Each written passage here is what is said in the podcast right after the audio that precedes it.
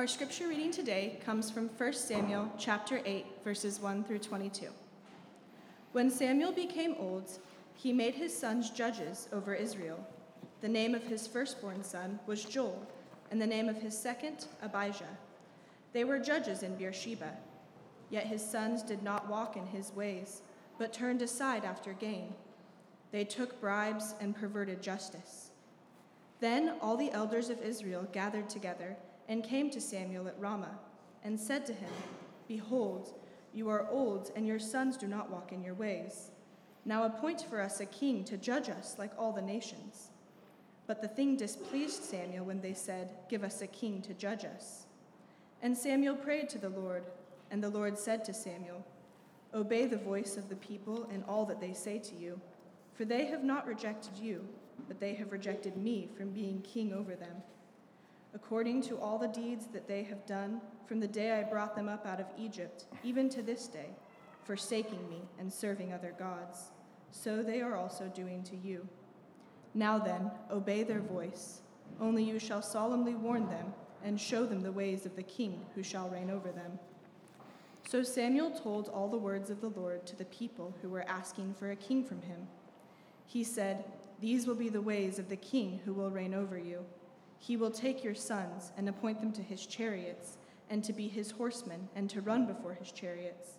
And he will appoint for himself commanders of thousands and commanders of fifties, and some to plow his ground and to reap his harvest, and to make his implements of war and the equipment of his chariot. He will take your daughters to be perfumers and cooks and bakers.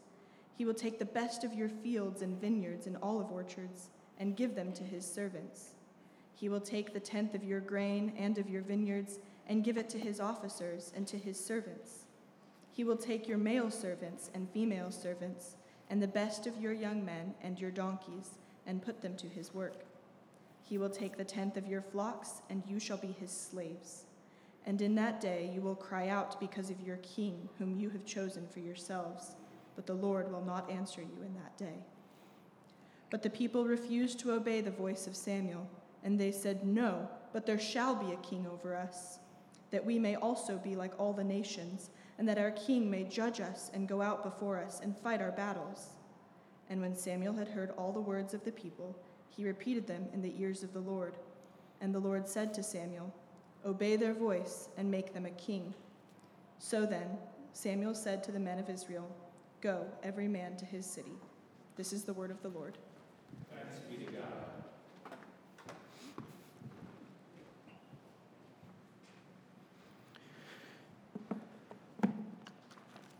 Thank you, Lauren. We are starting a new series today called Looking for a King. And we are beginning this series, it'll be for five weeks. This will be our Advent series. Uh, it is not Advent yet. If you know your church calendar, we have uh, one more week before that happens. Those are the four weeks that lead up to Christmas. Um, but we're starting it early one week so that I can do uh, an introduction to this series. We're looking at the kings of Israel. There's a time in Israel's history when uh, there were three kings and all of Israel was together. And, um, and we're going to be looking at that time at each of the three kings the King Saul, King David, and King Solomon over these next three weeks. And then we will spend the last week looking at our everlasting King, King Jesus, who is the King that we are looking for. But I wanted to begin today by looking at the passage where Israel asks, or rather demands, that a king be placed over them as a way to introduce this series and to see what it is that we look to when we're looking for a king. But before we dive in, let's go to the Lord in prayer. Father in heaven, we know that your word does not return void, that whenever it is read or spoken preached, it always accomplishes exactly what you desire it to. And so we come humbly to this passage from centuries, many centuries, millennia ago, and ask that you would help us to see our lives in this story, in this grand design, in this beautiful unfolding story of the coming King of Jesus. And I pray that he would be honored, lifted up, and that we pray these things in his name. Amen. So, when I was uh, a teenager, I decided to start my first business. I started a pressure washing business. This was my first endeavor um, to try to make money. And so I, I was very ambitious. I decided that uh, I would wash people's cars and wash people's porches and, and do uh, and their houses. And, um, and so I began this adventure. I was ambitious, and my ambition was a good thing. The problem was I had no idea what I was doing whatsoever. And so I had no experience pressure washing, for instance. That tends to matter in a business. Um, I was using, I played around with my dad's pressure washer before, and that's what I used to start my business. And, um, and from there, from the moment that I decided to do it, it was really a comedy of errors. Uh, First, being that I volunteered to pressure wash my cousin's gutters. That was going to be a, a pro bono. I did it for free because I needed to practice. So I, you know, went over to my cousin's house and cleaned out her gutters, the leaves that were in her gutters. And while I was on the roof uh, cleaning out these gutters, the hose went too close to the, the hot engine and burst this expensive hose and I ended up having to pay $150 and the thing wouldn't work uh, until I fixed that part. And in the meantime, I had spread leaves all over her driveway uh, that I had no means of washing away and they were stuck there and so I couldn't even rake them away and so it was a disaster. I decided I needed to drum up some business, so I started putting flyers inside of people's mailboxes, which is against the law uh, apparently. so you can put things on people's doors, etc., but you can't put things in people's actual mailboxes, at least not where I was. So uh, I got a call from a police station telling me to cease and desist. That was discouraging. Um, I remember this one job that I took from this lady uh, that she had this patio and it was it was like all contained and the, the ground wasn't level. It kept you know it went down like there should be a drain down there but there wasn't.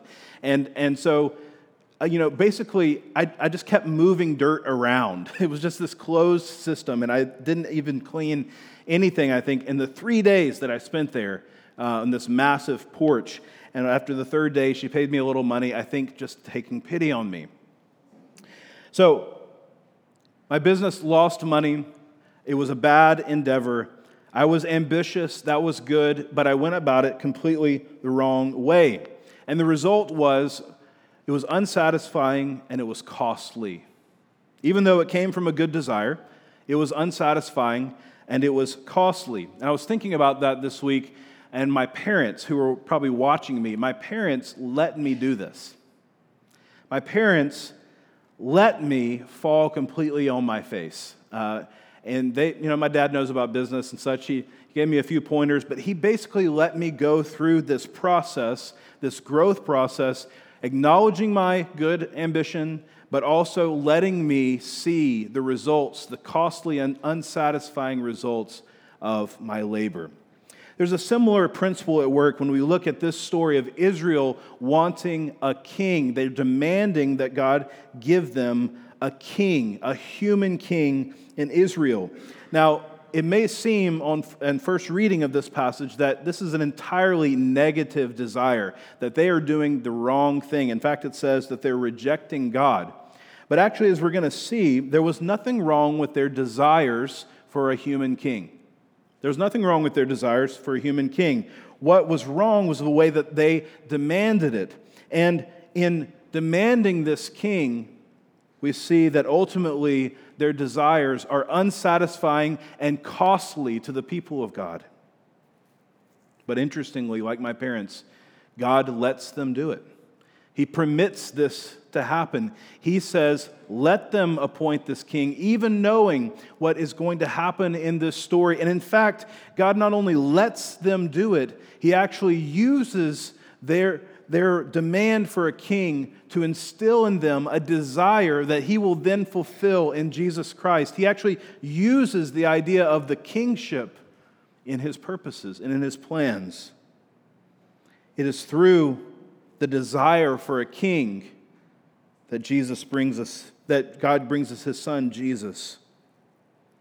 And actually, beginning here, even before that in the book of Judges, um, there is a desire for a king that really shapes the rest of the biblical story. If you could say from here on out in Israel's story, what they're really trying to get is the right king.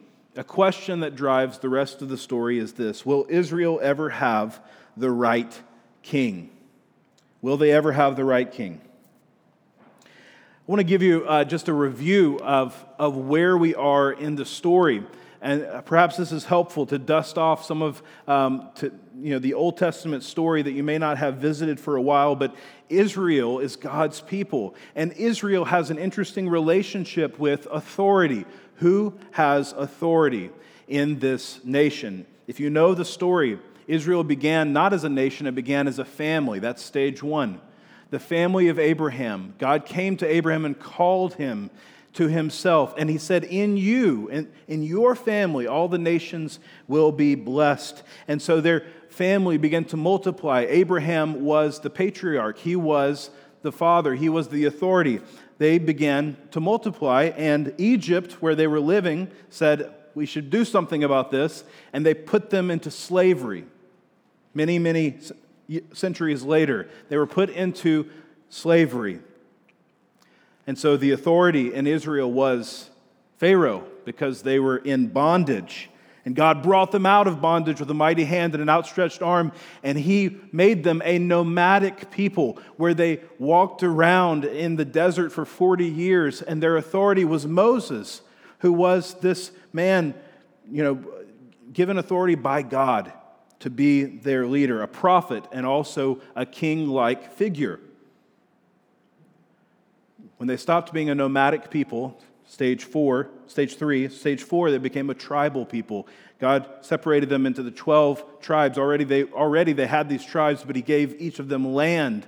And there were elders in each of those uh, tribes of Israel that provided the authority structure. But fifthly, they went into a season where the powers that were around them, the Philistines and the Amorites and the Jebusites, were all gaining um, military power. And so Israel had to be um, a, a ready for this attack at any moment. And so we have the book of Judges, where the, the power was in the power of the judges, these judges who would be appointed by God and would rise up, and men and women who would fight the battles of Israel and lead Israel into battle. And they didn't necessarily come from the same tribe. They weren't just uniting the tribe, they were actually uniting Israel. And so we have an authority found in the judges. But if you read the book of Judges, you see that there's a refrain. The refrain that comes up in, over, over again in the scripture is there was no king in Israel. Everyone did what was right in his own eyes. And so then we come to what we have now this desire for a king, not just to have judges who rise up for short periods of time, but to have a monarch in Israel becomes the desire. And from here, we see the three kings that we're going to be studying the next few weeks Saul, David, Solomon. And then the next stage in Israel's history is a divided monarchy where there is a division between uh, the sections of Israel. There's a northern kingdom of Israel and there's a southern kingdom of Judah, and they have their own kings. And this forms the, the story for the rest of the scriptures, eventually leading to exile, the eighth stage, where the northern kingdom goes to Assyria and the southern kingdom goes to Babylon.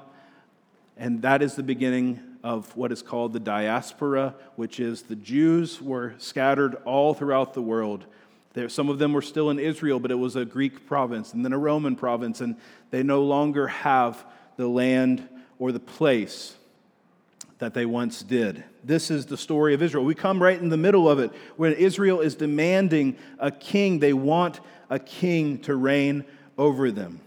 Now, I want to ask was Israel doing the right thing when they asked for a king? Three things I want us to see. The first one is this they had the right longings, but secondly, the wrong demands. And then we'll look at the only answer the right longings. Believe it or not, Israel is doing something right when they long for a human king. Look at verse 1 with me. Through the first few verses here. When Samuel became old, he made his sons judges over Israel.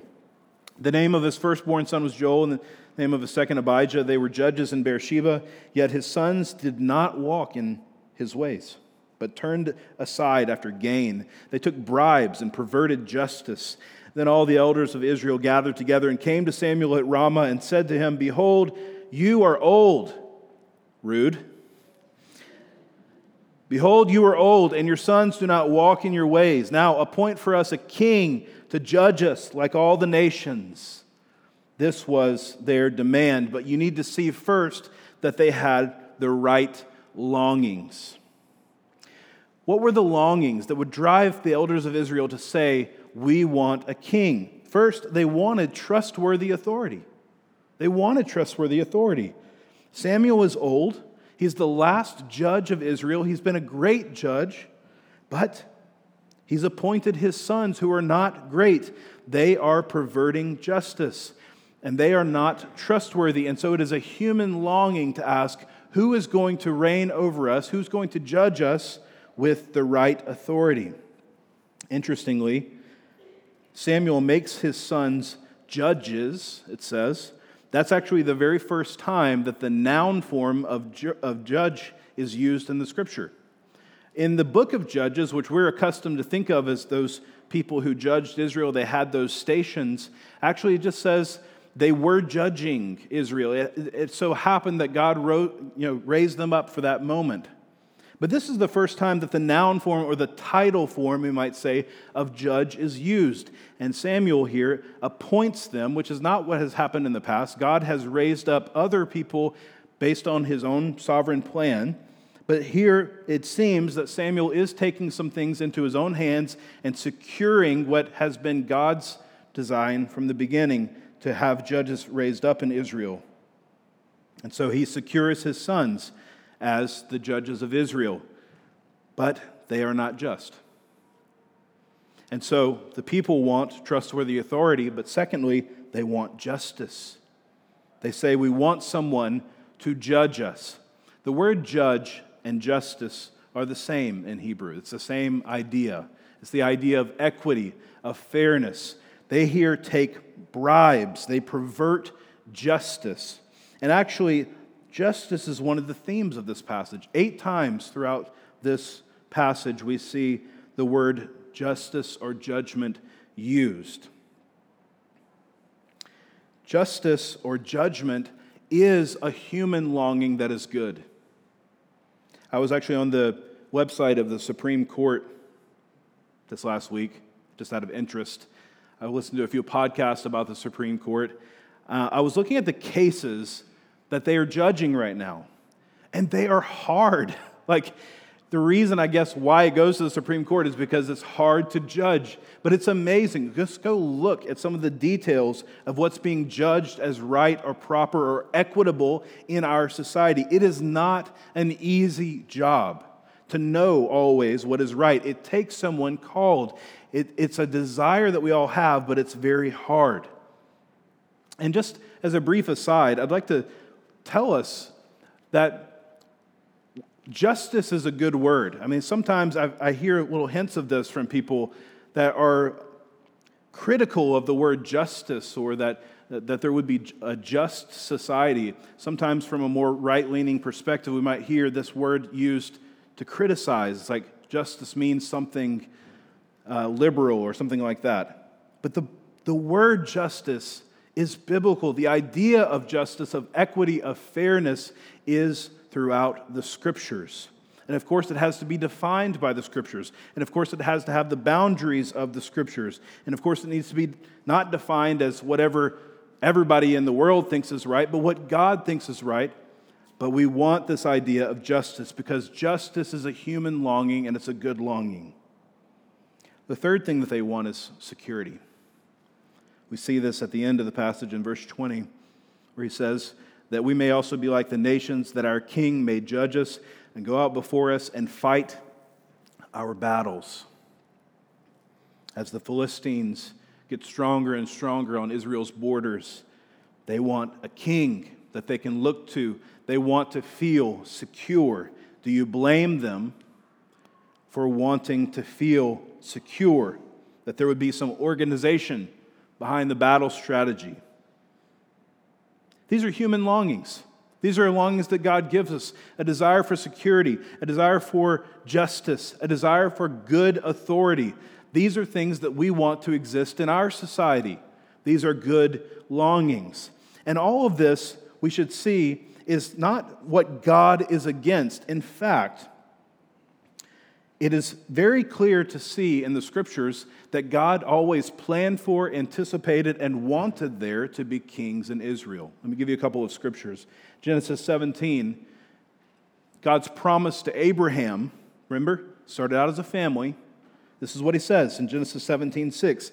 I will make you exceedingly fruitful, and I will make you into nations, and kings shall come from you. So God is at least open to the idea or knowledgeable of the fact that kings will later come from Abraham's line. Or how about this? This is very explicit from Deuteronomy chapter 17.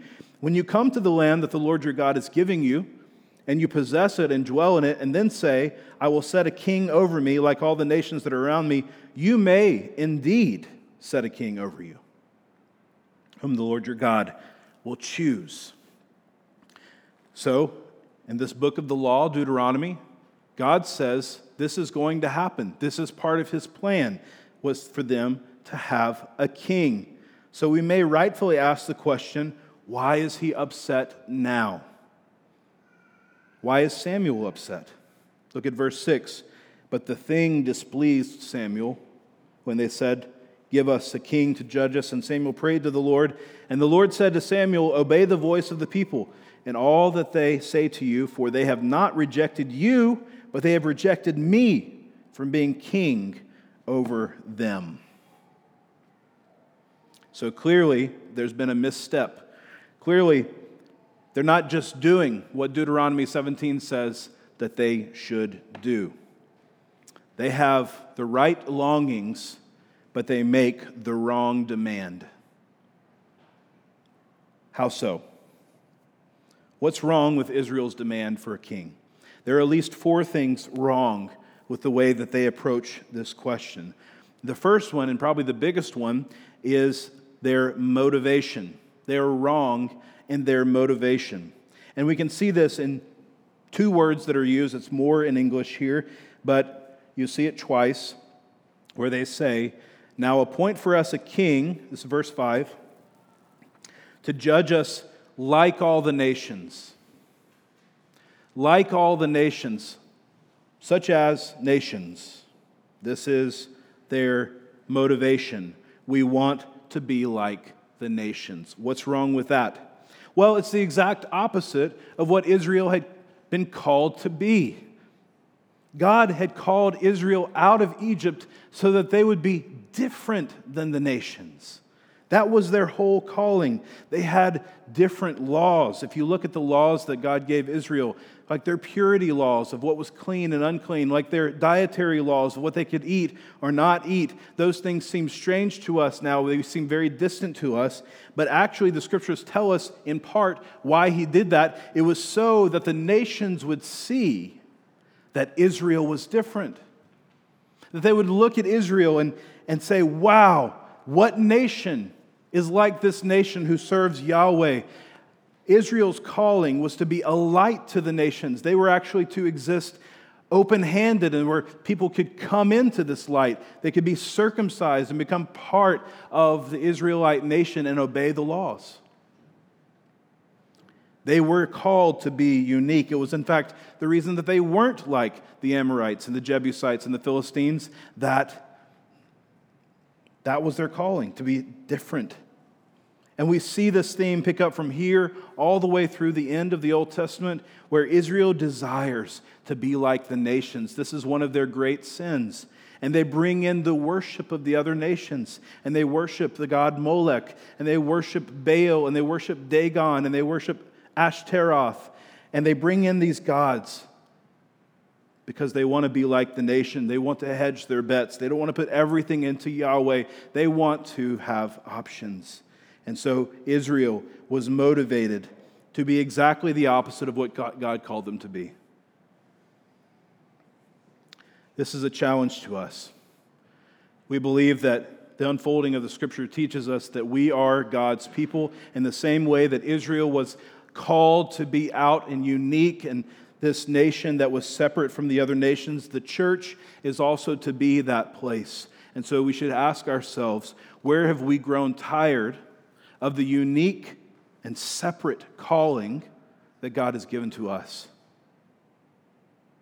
Are we getting tired of standing up for the truth? Are we getting weary of the unpopularity that comes with our positions? Are we tired of being different than the people that are around us? Where is it that we want to say, I just want to stop being like God called me to be and be like everyone else? Israel's motivation was the exact opposite of what God had called them to be. That's the first problem. The second problem was their timing.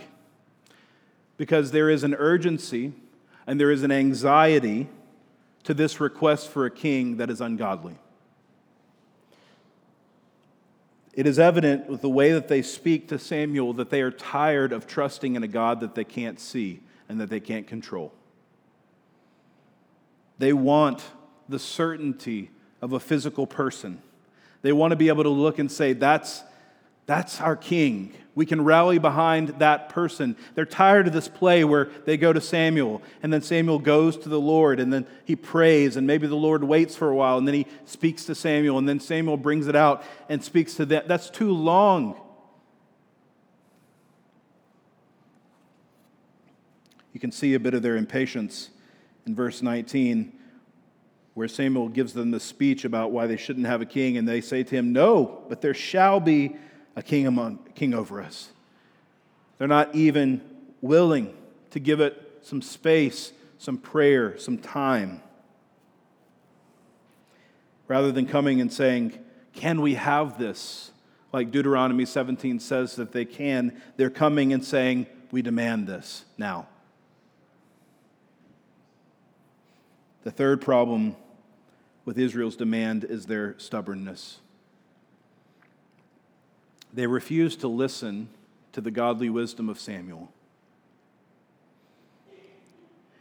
Samuel begins his speech in verse 11, where he, he's been told by God to solemnly warn them about the king. And he says this These will be the ways of the kings who will reign over you. A line that's full of irony. The word ways there, these will be the ways, it's the same root, it's justice judgment. This will be the king's justice to you. This will, how, this will be how fair and equitable the king will be for you. He's using it ironically. He's saying this king will not stand up for justice. Here's what the king's justice is it can be summarized in one word take. Take. Take. Verse 11, he's going to take your sons. Verse 13, he's going to take your daughters. Verse 14, he's going to take the best of your fields. Verse 15, he's going to take a tenth of your grain. Verse 16, he's going to take your male and female servants. Verse 17, he's going to take a tenth of your flocks. This is the way, the justice of the king is to take. What's a little intriguing about these numbers is I think I read one commentator that said this by modern standards, these seem small. Politically, tax wise, the king will be taxing in every sense of the word. He will take your goods and he will take your families and he will take that authority. And this is the way of kings. Even the best kings, in a couple of weeks, we're going to see the man after God's own heart, David same word, took Bathsheba, Uriah the Hittite's wife, because he's a king, and kings take what they want. Samuel, you can imagine giving this speech, he's just saying it emphatically. He's going to take, he's going to take, he's going to take. And this is their response to his warning. Nah. Verse 19. But the people refused to obey the voice of Samuel, and they said, No, but there shall be a king over us. That we also may be like the nations. Samuel was a great leader in Israel. He was the best judge. He was appointed by God, and even though he was old, he was still their judge and God's man. And if you look at even just the previous couple of chapters, Samuel is not the reason that they're losing battles. The people of God are still winning battles. Winning battles has nothing to do with having a judge versus having a king, it has everything to do with their faithfulness. And so, their insistence on a leader that looked like, in their mind, a king was a kind of stubborn unbelief where they wanted what they wanted and they were not willing to listen to godly wisdom. And this leads to really what is the underlying or the ultimate problem with what Israel did. It's actually what the Lord says about their choice in verse 7. He says, And the Lord said to Samuel, Obey the voice of the people in all that they say to you. For they have not rejected you, but they have rejected me from being king over them. Verse 8 According to all the deeds that they have done from the day I brought them out of Egypt, even to this day, forsaking me and serving other gods. So they are also doing to you. The fourth and final problem with Israel's demand is that it is idolatry.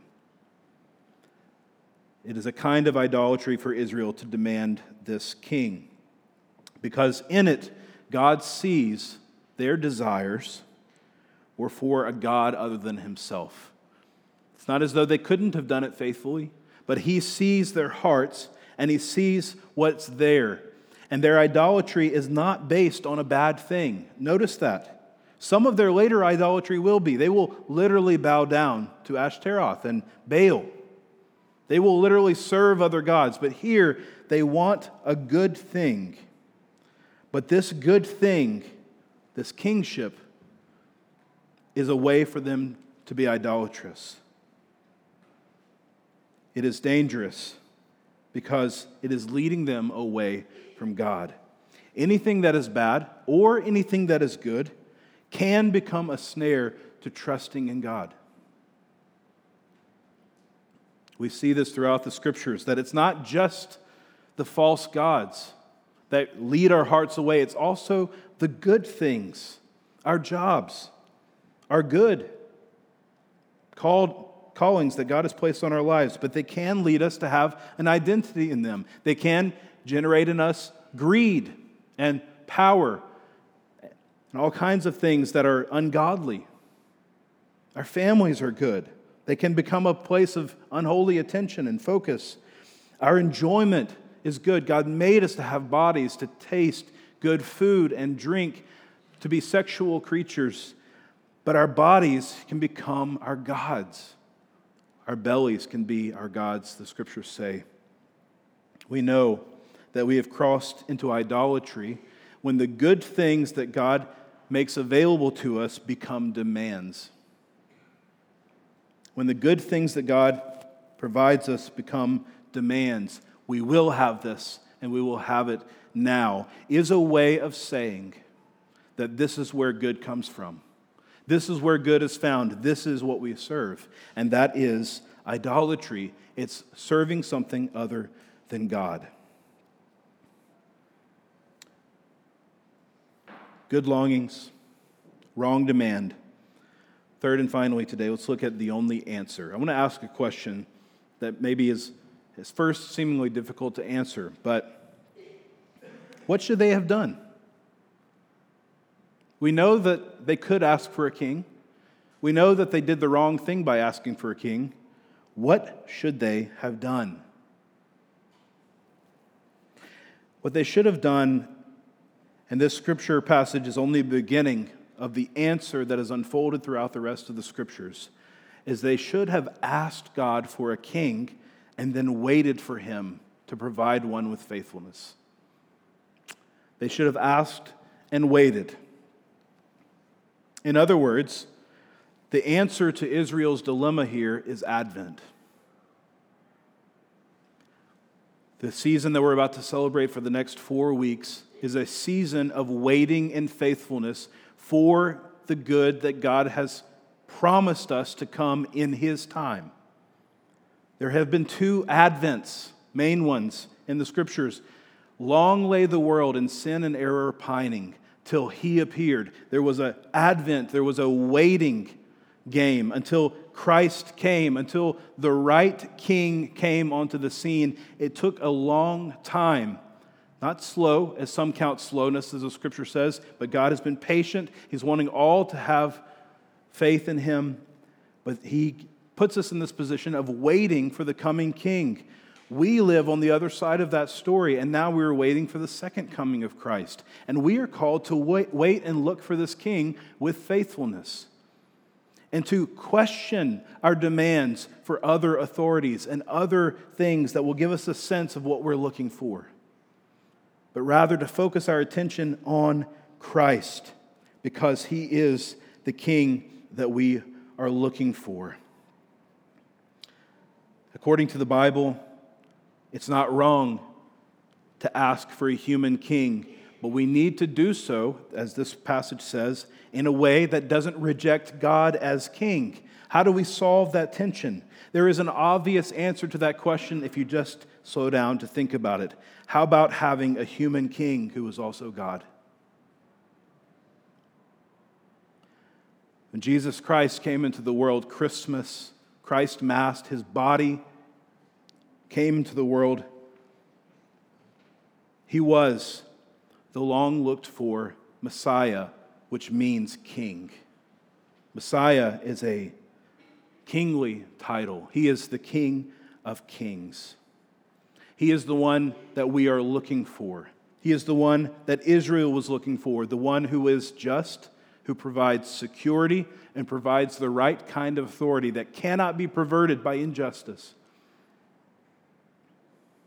And this is the time of the year where we begin to open ourselves up to, to look at our longings. I mean, this is the time of the year where our hearts open up and we think, what is it that I want? I want to be close to family. I want to have an experience of God. I want to have my desires met. And we need to ask ourselves what is it that we're looking for? And where do we think we will find it? These desires are huge within us, and they're not going to be solved politically by having a red Congress and a red president, or a blue Congress and a blue president at the same time so that we can pass legislation. It's not going to be solved by returning to some previous era that we think is better than this one or by envisioning a culture change that we can make happen. It's not going to happen but when we finally arrive at, at, a family station that we like where we have the number of kids that we want to have and we have uh, we're married if we're not married or um, whatever it may be or we're retired or we have reached this status of income or whatever it may be what gives us a sense of what will make things right is all important. That's what Israel wanted. They wanted things to be right. And they look to a king who will only take. Anything other than King Jesus that we put the weight of our desires on will be costly and disappointing and it will ultimately take from you. It will take and take and take because it is not God, but it's trying to be. Jesus reverses the demands of the king. While the kings of this world, the good things even that we follow, take and take and take, Jesus gives. He gives. He gives up his throne to take on flesh. He gives his energy to be obedient to the Father, to, to be the true Israelite who follows after God. He gives of his shepherd heart when people come to him and they ask for healing and they ask for protection. He meets them where they are and he gives them his time and his energy. He gives away his power to his disciples to heal and to forgive sins. He gives, ultimately, of course, his own life as a ransom for many. He lays down his life rather than taking in what is rightfully due to his name. He gives it away. He gives away his very self. And so he is the king that our hearts desire, that what we're longing for.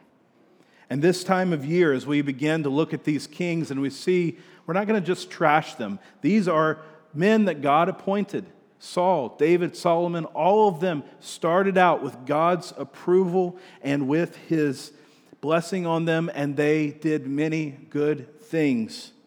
But all of them ended poorly. All of them ended up taking things that were not theirs to take. We're not looking to them, we're not looking to anything else. This Advent season is about preparing our hearts and our focus to be on Jesus Christ, the one who doesn't take, but who gives himself. And when he gives himself, he gives it for the life of the world. As we come to the table today, we're going to see the life giving body and blood of Jesus Christ poured out for us.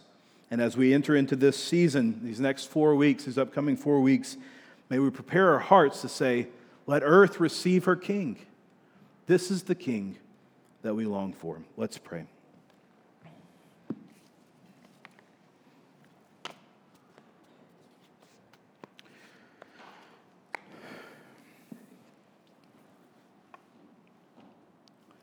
Father, we are confronted with the many good things that fill up our lives and that you have said are permissible, more than permissible, even good, even desirable, and yet that make bad kings. They are not the things that we really want. Would you begin to open us up as we enter into this season? Open us up to finding our true satisfaction in you. Like David, that king who says, My heart, my soul finds rest in God alone. That you would be the king that we look to.